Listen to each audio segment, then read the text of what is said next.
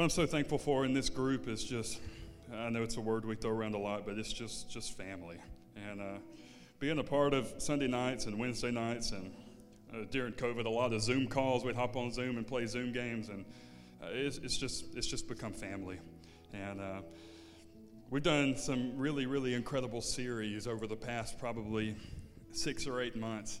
And uh, we've just been walking through the Bible. We did a series on Revelation. We uh, when we came back from our conference called Wild Ones, we actually launched the series called A Day in the Life of a Wild Man and what it means to live wild for the kingdom of God. We examined different people in the Bible, including Jesus, people like Caleb, people like, uh, people like Noah, who just lived with audacious faith.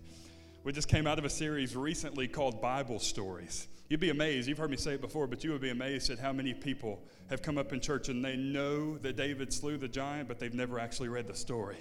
You'd be amazed at how many people, young people especially, knew that God parted the Red Sea, but they've never actually read the story.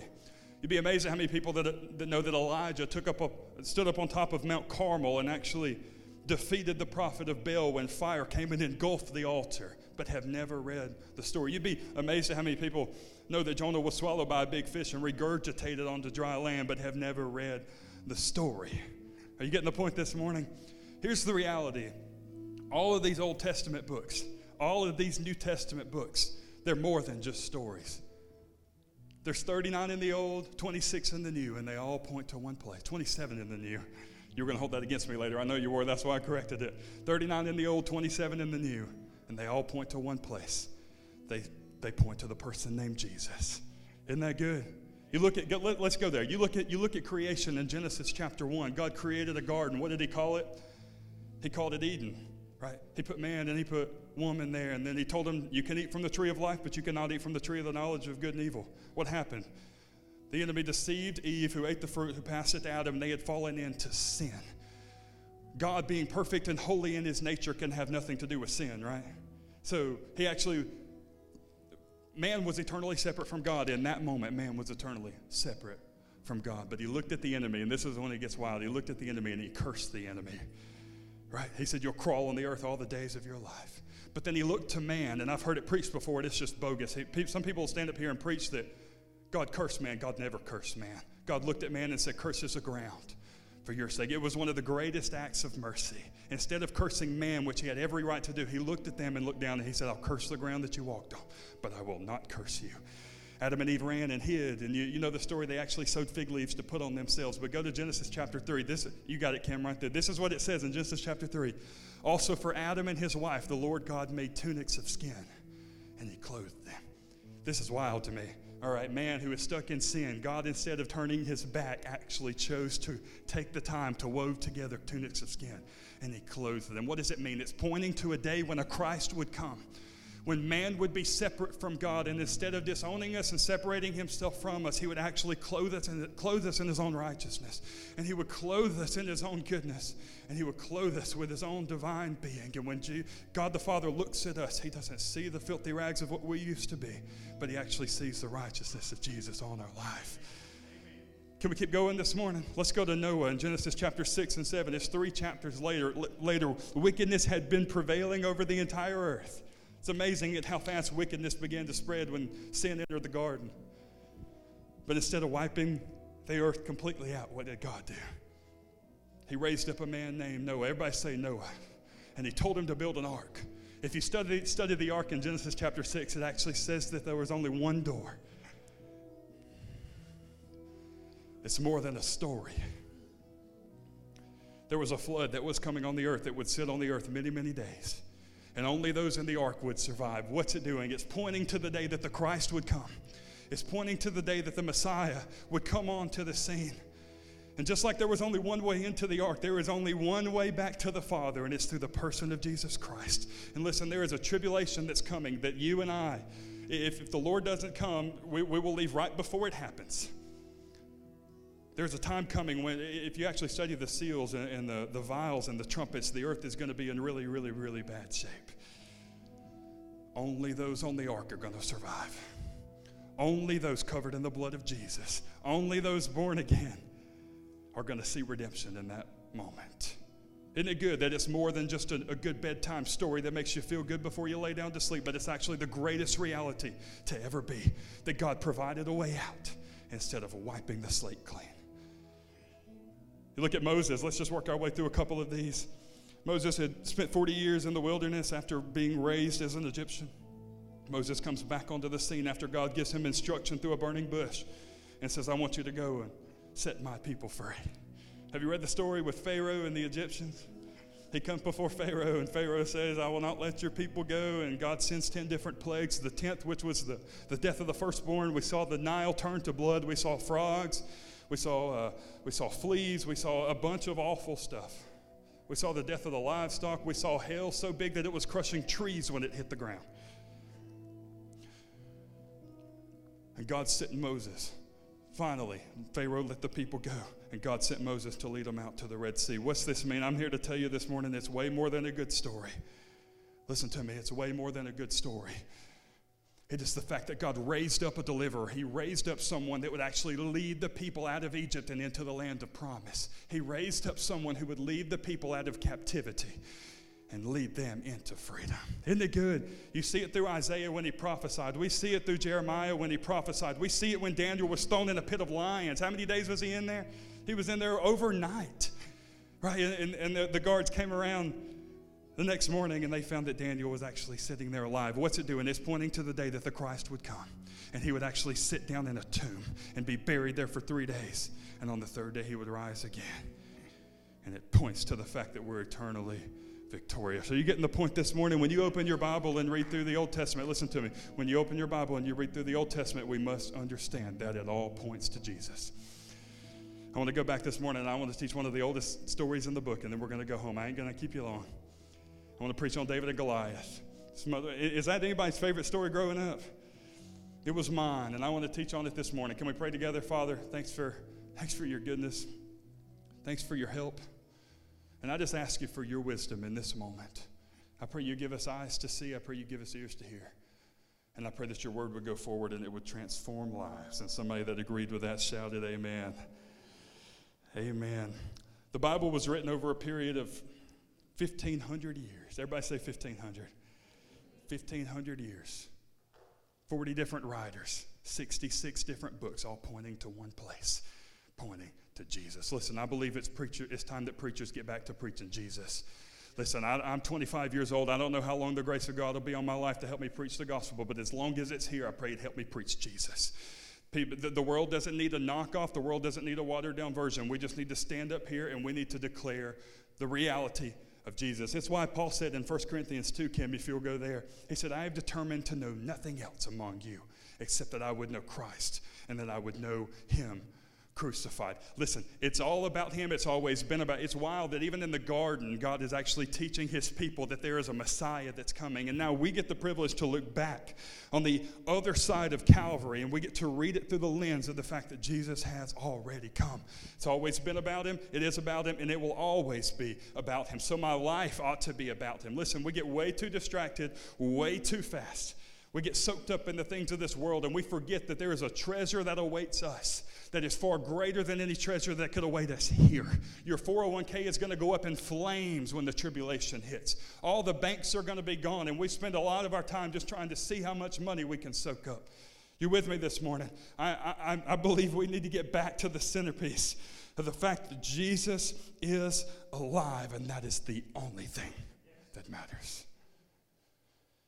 You look at 1 Samuel chapter 17. If any of you want to open your Bible, we'll go there. It's the story of David and Goliath, and I actually have a picture right there. What you had is you, if you go to the valley of Elah, Kim, you have the people of Israel up on one mountain. Yeah, you can look right here.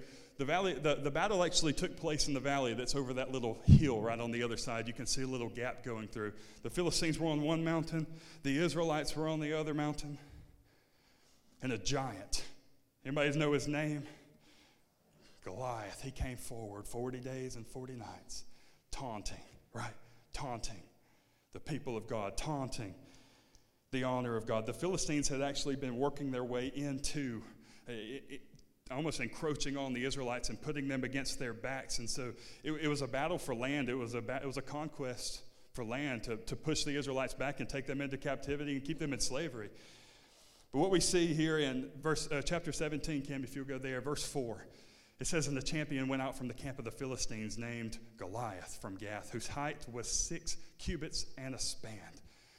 A span. He had a bronze helmet on his head, and he was armed with a coat of mail. And the weight of the coat was 5,000 shekels of bronze. Keep going to the next one. And he had a bronze armor on his legs and a bronze javelin between his shoulders. Now, the staff of his spear was like a weaver's beam and his iron spearhead weighed 600 shekels, and a shield bearer went before him. Greg, Greg, come up here and help me, man. We got to understand how big this is. Goliath, when you transfer the shekels to feet, was actually nine feet nine inches tall. Let's do this. Nine foot nine. I'll hold this up. You put that thing on the ground. I'm six foot six, all right? This is how tall Goliath was. All right? Does that put this thing into perspective for you? Back those cameras up, Josh. You got the big one. Zoom it out so people online can see this thing. Nine feet, nine inches tall. Isn't that wild? Everybody understanding the magnitude of this guy. All right. He's, he's not just a, a, tad, a tad taller than us, he's much taller. All right. Thank you, bro. You can take that with you.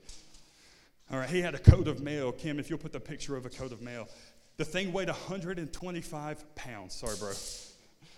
Listen, that thing right there weighed 125 pounds, his armor that he wore up on his chest what 125 pounds. Put the javelin up there, Kim. Look at the size of his javelin. Uh, people, part of the Creation Museum, have actually gone back and looked biblically and scholarly at the Bible to see what, the, what this thing was made of and how big it was. That's, that, was his, that was his javelin. The spearhead on top of that thing weighed 15 pounds. Just the top of the spear weighed 15 pounds by itself. We need to understand how big this giant was. Everybody say Goliath. He was a big giant. He was unbeatable. The Bible actually calls him a champion. A champion is someone who fights on behalf of their nation in combat. Go to verse 8, Cam. Let's read this together. Is it all right if we just read the Bible this morning? Verse 8 Then he stood and cried out to the armies of Israel, and he said to them, Why have you come out to line up for battle? Am I not a Philistine? And you, the servants of Saul, choose a man for yourselves and let him come down to me. Let's go to the next one. If he is able to fight with me and kill me, then we will be your servants. But if I prevail against him and kill him, then you shall be our servants and serve us. And the Philistines said, I defy the armies of Israel this day. Give me a man that we may fight together. Next verse. When Saul and all Israel heard these words of the Philistine, they were dismayed and greatly afraid. All right, so you got the Israelites, hundreds of thousands of them sitting back overlooking the valley of Elah, trembling in their boots as this man makes his way into the valley. All right, they were petrified, absolutely terrified, wanted nothing to do. Goliath, for 40 days, we're about to read that part, but for 40 days he came out and said, Just send me someone, and nobody would go. In a while, nobody would go. You skip down to verse 16, it actually says it here, Kim. It's the next one. It says, The Philistine drew near and presented himself 40. Everybody say 40. 40 days, morning and evening. I think when we picture this story, a lot of times we just think it was kind of a quick thing. For a month and a half, this giant came out into the valley of Elah and said, Send me someone that would contend against me. Send me, send me someone that would fight for me. And nobody would come. Go to 17. Jesse sent, talks to his son David. Then Jesse said to his son David, Take now for your brothers an ephah of this dried grain and these 10 loaves and run to your brothers at the camp. Everybody say, David. This is when David comes onto the scene and his dad sends him. David's a young boy at this time. Some scholars say he was 11, 12 years old. Some say he was 15, 16 years old, but he was a young boy, younger than the ones that just stood up here on this stage today. And his father sends him. To, he's too young to be in battle. His father sends him to take some food to his brothers. His oldest brother's name was Eliab, his second was Abinadab, and his third was Shammah. And he sends him and says, Take this food to your brothers. Well, David arrives at the camp, and we see in verse 23, right here, Kim, if you'll go. Then, as he talked with them, there was the champion, the Philistine of Gath, Goliath. Everybody say Goliath. Goliath by name, coming up from the armies of the Philistines. And he spoke according to the same words. So David heard them. Verse 24 All the men of Israel, when they saw the man, fled. This is. Uh, we got to remember the size of the valley of Elah. And as Goliath approaches, they're literally going the other way, all right? They're not just standing there, they're actually fleeing on the sand. They fled from him and they were dreadfully afraid. Verse 25. So the man of Israel said, Have you seen this man who is come up. Surely he has come up to defy Israel. And it shall be that the man who kills him, the king will enrich with great riches, will give him his daughter, and give him his father's house exemption from taxes in Israel. Somebody shout glory right there. All right, so the king wants this guy killed so bad that he actually offers up his own daughter. And then he says, like, I will give you freedom from taxes for the rest of your life. Now, in that moment, how many of you would taken out, darted toward the middle of the valley of Elah to try and take this guy down? Anybody, anybody in the room that would like to keep 25% of your income every once in a while, right? Nobody would budge. Isn't it wild? Nobody would budge. Saul got word that David was at the camp, and Saul got word that Jesse had sent David to bring some food to his brothers. And David actually appears before Saul, and we see in verse 32 right here. Then David said to Saul, Let no man's heart fail because of him, your servant. Your servant. That, that is, there's a whole sermon in that right there if you understand the backstory. We'll, we'll, we'll keep moving forward, though. Your servant will go and fight with this Philistine. Saul looked at David and said, You are not able to go against this Philistine to fight with, with him, for you are a youth. And he's a man of war from his youth. Verse 34 David said to Saul, Your servant, this is good, your servant used to keep his father's sheep. And when a lion or a bear came and took a lamb out of the flock, verse 35, I went out after it and I struck it. I delivered the lamb from its mouth. And when it arose against me, I caught it by its beard, struck it, and killed it. Your servant has killed both lion and bear, and this uncircumcised Philistine will be like one of them, seeing he has defied the armies of the living God. Somebody put your hands together right there. We've got to understand the picture. There was one of his, David was a shepherd, keeping, tending to the flock in the fields, and one of his lambs got stuck in a bear's mouth, and he chased the bear down, ripped the lamb from its grip, and killed the thing on the spot. This is wild. All right, this would make national news in this day and age. All right, there, a lion comes on the scene and rips up one of the lambs from the flock and takes off with it. David chases the thing down, frees the lamb from its grip, and kills the lion right there in the moment. David comes up and he says, Your servant. You don't Saul's like, You were too young. David's like, You don't understand where I've been. You don't understand when nobody was watching what I've been a part of. You don't understand when all of you were tending to this where I've been and what I've been doing. What David is basically saying is, I am equipped. I may be young, but I am equipped. I may be young, but I've got what it takes. Not because I'm strong in stature, but because I'm great in faith. And I know that He's with me. You following me so far? Saul tries to, you know the story, put his armor on David, right? and David's sitting you know, 12, 13 years old, lugging a grown man's armor, and it's just too heavy for him. Saul said, I don't want it. I'm going to go and fight the Philistine. Let's go to verse 40, and this is where, this is where I'll preach today. Then David took his staff in his hand, and he chose for himself five. Everybody say five. Five smooth stones from the brook. He put them in a shepherd's bag and a pouch which he had, and his sling was in his hand. And he drew near the Philistine. Verse 41. So the Philistine came and began drawing near to David. So are you seeing this happen on the Valley of Elah? There's hundreds of thousands of Philistines, hundreds of thousands of Israelites watching this thing happen as a nine foot nine inch giant and a 13 year old boy work their way toward each other. David had just gone down to the water. He picked up five rocks. Scholars say the rocks were about the size of a tennis ball. All right, they were smooth so that they would fly straight. David was trained in this to feed off, or to keep lions and bears away. It was about the size of a tennis ball, just to give you a visual. They're approaching each other in the valley of Elah. When the Philistine looked about and saw David, he disdained him. The word disdained actually means that Goliath didn't even count David worthy, worthy to be standing on the same soil. This is not just a mockery. This is not just a who is this guy. This is a you're not even worthy to stand in the same valley that I'm standing in. Goliath disdained David, for he was only a youth, ruddy and good looking. Verse 43. The Philistine said to David, Am I a dog? that you come to me with sticks. And the Philistine actually cursed David by his God. Verse 44 The Philistine said to David, Come to me, and I will give your flesh to the birds of the air and the beast of the sea. Verse 45, this is wild. David said to the Philistine, Everybody looking right here.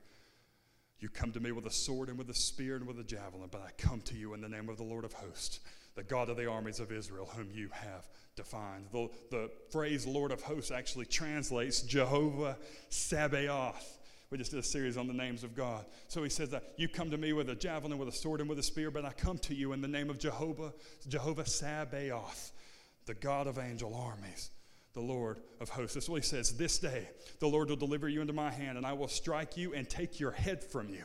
And this day I will give the carcasses of the camp of the Philistines to the birds of the air and the wild beasts of the earth, that all the earth may know that there is a God in Israel. 47, we're almost there. Then all the assembly shall know that the Lord does not save. This is good with sword and with spear, for the battle is the Lord's, and he will give you into our hands. 48, so it was when the Philistine arose and came and drew near to meet David. David hurried. This is, he ran toward the thing. Right. Hundreds of thousands had been turning their back and running away in fear, but the man that was young but full of faith chose to actually run toward his giant instead of running away from it, understanding that the one who was with him was greater than the one that was against him, and he had no reason to be afraid. And so he took off at the giant. He ran toward the army, toward the army to meet the Philistine. Verse 49. David put his hand in his bag. Can you imagine watching this thing unfold? He put his hand in his bag and he took out the stone that was about the size of a tennis ball and he slung it and he struck the Philistine in his forehead so that the stone sank into his forehead and Goliath fell on his face to the earth. I've questioned this so many times. Why in the world, if you're getting hit from, let's say, 15, 20, 25 yards, maybe, straight in the head, with a tennis ball sized rock coming at you at who knows how many miles an hour, how in the world did Goliath fall forward? That's what, it says, right? The stone sank into his forehead and he fell on his face to the earth. Listen, Goliath never one day honored God. He never one day actually gave the Lord, gave, gave God Himself the honor that He was due. But in the end, He was still forced to give Him the honor that He was due. Be one thing if this story and then Goliath falls back on his back. Some people can say, you know, he shook around and then just fell forward, and that, you know, that story works too. That's fine. But I truly believe that it was a story of honor, that the message and the thing was about honor. Listen, we're all going to stand before the Lord, and if you don't bow now, you will bow then. You've got a choice to make. Every knee is going to bow, every tongue is going to confess that He's Lord. You're either going to bow now or you're going to bow then. And let me tell you something if you choose to wait to bow then, it's going to be too late because there's no mercy there. Somebody say, Yeah, there is no mercy there. And if you come before the Lord, come before God the Father at the judgment seat, not covered in the blood of Jesus, there is only one place that awaits you, and it's a place that is separate from Him, a place that He calls hell forever. The Bible says there is weeping and there is gnashing of teeth there, and I promise you nobody in this room wants to go, so you better get born again. Somebody shout, Yeah, you better get born again. You better know Jesus. Because if you don't now bow now, you will bow then. Verse 50. We go to the next one, Kim. 51. Therefore, David ran. This, this is after the giant hit the ground. Therefore, David ran and stood over the Philistine. He took his sword and he drew it out of its sheath and he killed him. And he cut off his head. Isn't this good? He cut off his head with it. When the Philistines saw that their champion was dead, they, help me out right there, they Isn't it crazy how the tides have turned? The Israelites standing up on top of the mountainside overlooking at the valley, the valley of Elah, just running from the giant.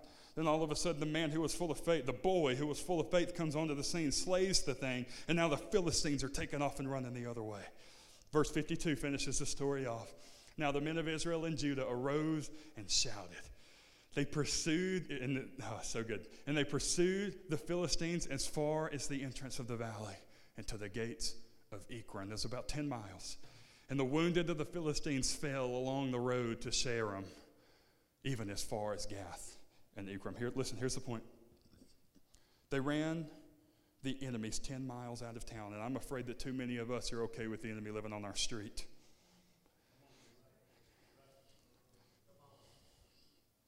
Maybe even in the backyard, maybe in the bedroom. And we see a standard here that's set. And I believe it's time to run them out of town. 10 miles is Old Town Grill. I looked it up. 10 point, it's like 10.2 miles, something like that. Don't, don't stop at the Sylacauga line. Don't stop in Oak Grove. Run them all the way out. You following me this morning? Listen, some would stand here today and look at this story, which is my favorite Old Testament story in all the Bible. Some would stand here to, today and they would preach a story about slaying your giant. And they would, they would look at you and they would say, You need to fling the, the, the rock of faith and take your giant down. And I'm not against that, but I believe if we stop there, that we've actually sold the story short. Some would stand here today and use it as a way to preach a message about how you're never too young to be used by God, right? And I'm not against it. I'm with that. I celebrate that. But I believe if we look at that story and stop there, that we've actually sold it short. Some would use it as a way to preach a message on the importance of running toward your giant instead of running away from it. And I'm not against it, I'm with that. But I believe if we stop there, that we've actually sold the story short. The reality is, when we read this story, we put ourselves in David's shoes, right? When, when you hear it preached, we put ourselves in David's shoes when it's really not even a story about us to begin with in the same way that creation points to Jesus, in the same way that Noah points to Jesus, in the same way that Esther points to Jesus, Isaiah, Jeremiah, Jonah, Daniel, they all point to Jesus. David points to Jesus. We were the ones that were standing up on the mountainside, trembling in our boots, afraid of the enemy that was against us. And when we thought that we were no match and we thought that our end was met and that we had no hope, and the giant that we were facing was far bigger than us, and we fled the other direction, there actually came a man onto the scene that may not have been full of stature and full of might, but he sure was full of faith. And he walked through there and he picked up five stones, if you want to look at it as a parallel. And he ran at the giant that we were scared to face, and his name was Jesus. And he looked the giant of sin and death right in the eyes, darting right towards it, not away from it. He let the thing go, and the thing hit him right between the eyes, and sin and death fell on its back forever. Somebody shout, Yeah. It's not a story about us. It's not a story about us slaying our giants. It's about the fact that Jesus slew a giant that was too big for us. It's about the fact that he came onto the scene when we were scared out of our minds and did what could not be done.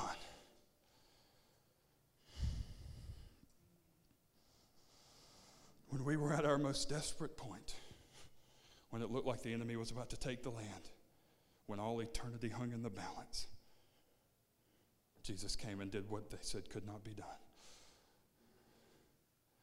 Isn't it good? He came and did what none of us could have done. Mm.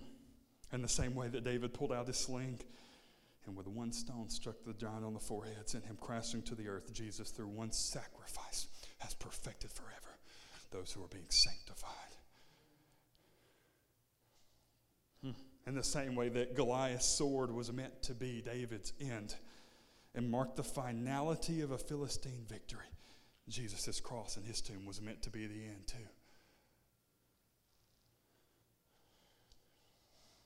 But in the same way that the sword set to slay David actually became Goliath's defeat, the cross and the resurrection of our Messiah marks the greatest beacon of victory that we'll ever be able to see. Somebody shout, Yeah. What happens next is remarkable because this is where we come in the story in the same way that the Philistines took off running, right? After their champion had fallen. I just want to remind you that the power of dark, powers of darkness are on their heels this morning. Scared out of their minds, right? Mm.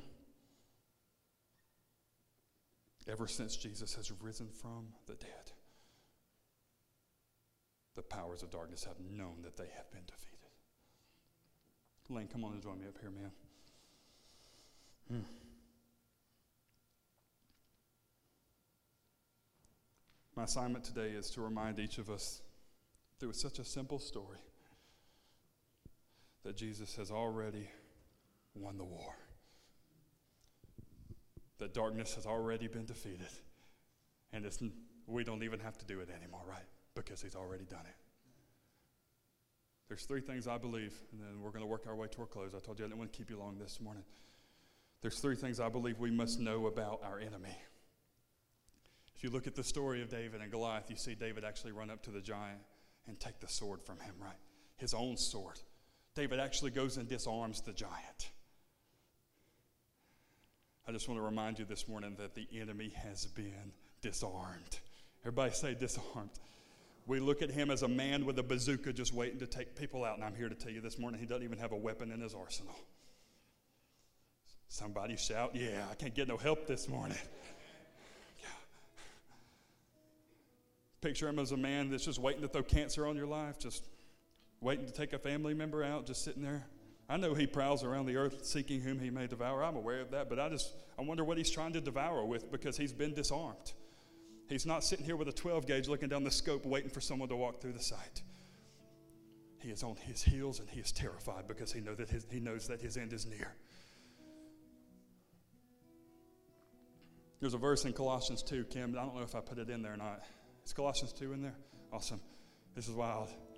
Paul said, In you, being dead in your trespasses and the uncircumcision of your flesh, he has made alive together with him, having forgiven you of all trespasses, having wiped out the handwriting of requirements that was against us, which was contrary to us. And he's taken it out of the way, having nailed it to the cross. 15. This is good. Having disarmed principalities and powers, he made a public spectacle of them, triumphing over them in it. What does someone with no weapon do? Someone comes onto the scene, what does the one with no weapon do? They're going to take off running they're going to hide, right? They're not going to stay and see how it turns out because they have nothing to fight with. I want to tell you this morning the only power that the enemy's going to have is the power that you're going to give him. Because Jesus stood right before he ascended. He said, All authority's been given back to me. Everybody say, All. Jesus said, All authority's been given back to me. If he has all of it, who has none of it? He has been, Satan has been eternally disarmed. Don't you live in fear no more. You understand? Don't you live in fear no more. The second thing that we need to understand about our enemy is that he's been decapitated. mm. Ever since the resurrection, once the enemy saw that his plan to take out the Messiah was actually just the setup for the greatest redemption story of all time. Jesus breathed again in the tomb, and the enemy was decapitated ever since. We see it in David and Goliath, don't we? Scholars actually say in the reading of the Bible in the New King James Version actually leads us to believe that the stone didn't even kill Goliath. He was laying there wounded on his face, and David went and disarmed him and actually decapitated him with his own sword, and that's what took the life from him. Your enemy not only is disarmed, he is headless. He is running around like a chicken with his head cut off. And we sit here and we fear him. I heard a story. Can I share a testimony real quick? I heard a story of a pastor. I may have shared it here before, but I want to share it again. He was in an altar service and somebody just came up and said, I just want more of God. So he said, Well, that's pretty easy, Father. I just pray you come, boop, out the floor, fall out under the power of the Holy Spirit. When the person hit the floor, she had, the, the way this pastor described it, she had the most terrified look on the face of a human being he had ever seen. And he said, Well, Lord, I, you know, I know that's obviously demonic. Uh, what, what's happening here? And the Holy Spirit said to him, The spirit that once bound her is now beholding the face of the Son of God. And he said he saw Jesus standing over that body. He said he was just, Jesus was as tall as the building. And he said, yeah, I've come back to take what is mine.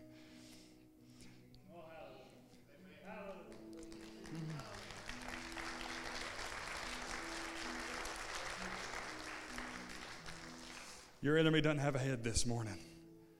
And I promise you, he's not worth fearing. He's not worth being afraid. He's not worth one eye open. mm. He's not worth the anxiety and the stress, the stress that you carry just because you don't know what's going to happen next. I just want to remind you that God's with you. The third and the final thing that we need to understand about our enemy he's been disarmed, he's been decapitated, and he has eternally been defeated. Shout, yeah. When we were desperate with no hope, when we were standing overlooking the valley of Elah, shaking in our boots, some may have even been peeing in their pants, afraid of what was about to happen when this giant came forward.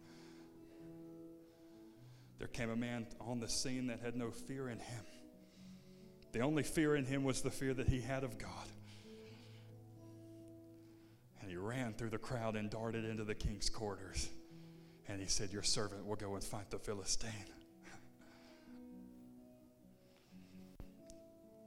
He didn't need physical armor, he just needed the Holy Spirit to be with him. And he ran full speed ahead, slew the thing on its back, chopped his head off. And since that moment, we as God's people have been eternally victorious. Isn't it crazy that we had nothing to do with slaying the giant, but we got to share in the victory? we sat there shaking in our boots, and he came and slew it. I can just see him looking back saying, Yo, come on. You know what I mean? Go get him, run him out of town. This reality must dominate our minds. We become too focused on work. Raise your hand if you've ever become too focused on work. Raise them high, elbows locked into the sky. We become too focused on sports. Raise your hand if you've ever been there. We need to understand this morning that we serve a God who interceded when we couldn't.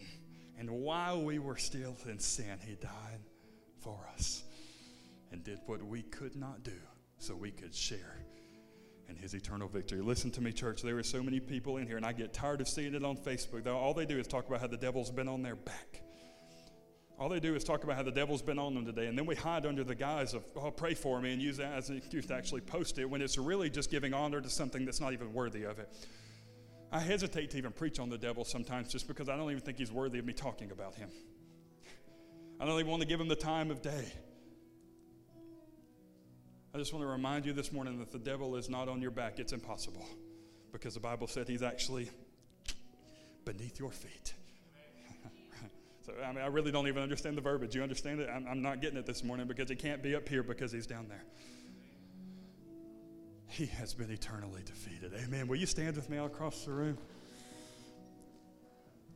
God is building a church. He is building a people, a company of people, a host of people, and that's us. That's you. Everybody looking at me. We're about to go. Everybody looking right here is building a company of people who, filled with the power of the Holy Spirit, actually run the powers of darkness out of town. It's what we've been equipped to do. The Bible says that Jesus healed all who were oppressed by the devil. So our call is the same, right? That we would go, and if there's oppression that's by the devil on somebody's life, we actually pray in faith, and the thing gets off of them just because we prayed. God is taking this church into a season of supernatural release. The miracles that we've been praying for, we will see with our own eyes. Dead bodies will come back to life. Cancer will leave. Addictions will break. Just because they walked in the room. Do you understand what I'm saying this morning? Just because people walk through the doors, things are going to fall off of them just because His presence is here. There is a season that's coming, and it's immediate, and it's full of supernatural release. And I'm telling you that the enemy has been defeated, and our only responsibility is to join Jesus in the victory and run everything else out of town. you know, it's amazing what happens when you take an old story and you look at it through the lens of the gospel.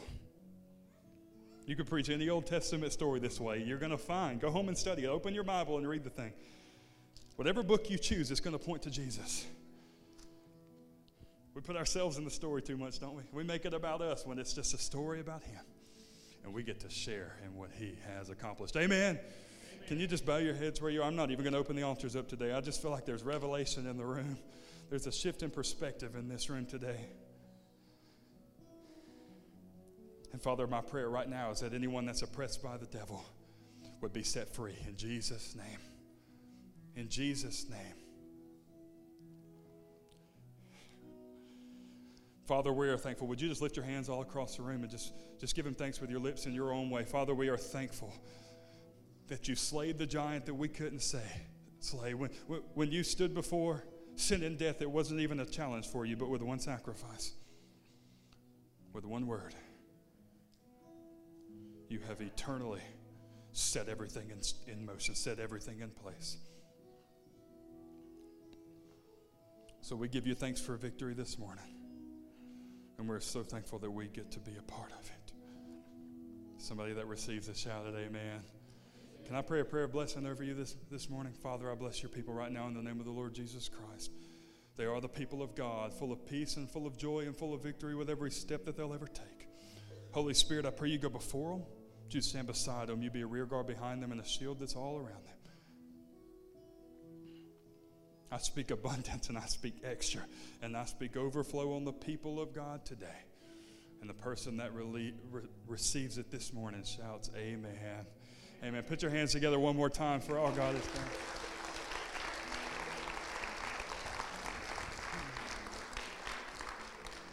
You're encouraged today? Empowered today? I pray as you read David and Goliath, you never look at it the same. It's all about Jesus. Amen. Amen. God bless you. Thanks for being here today.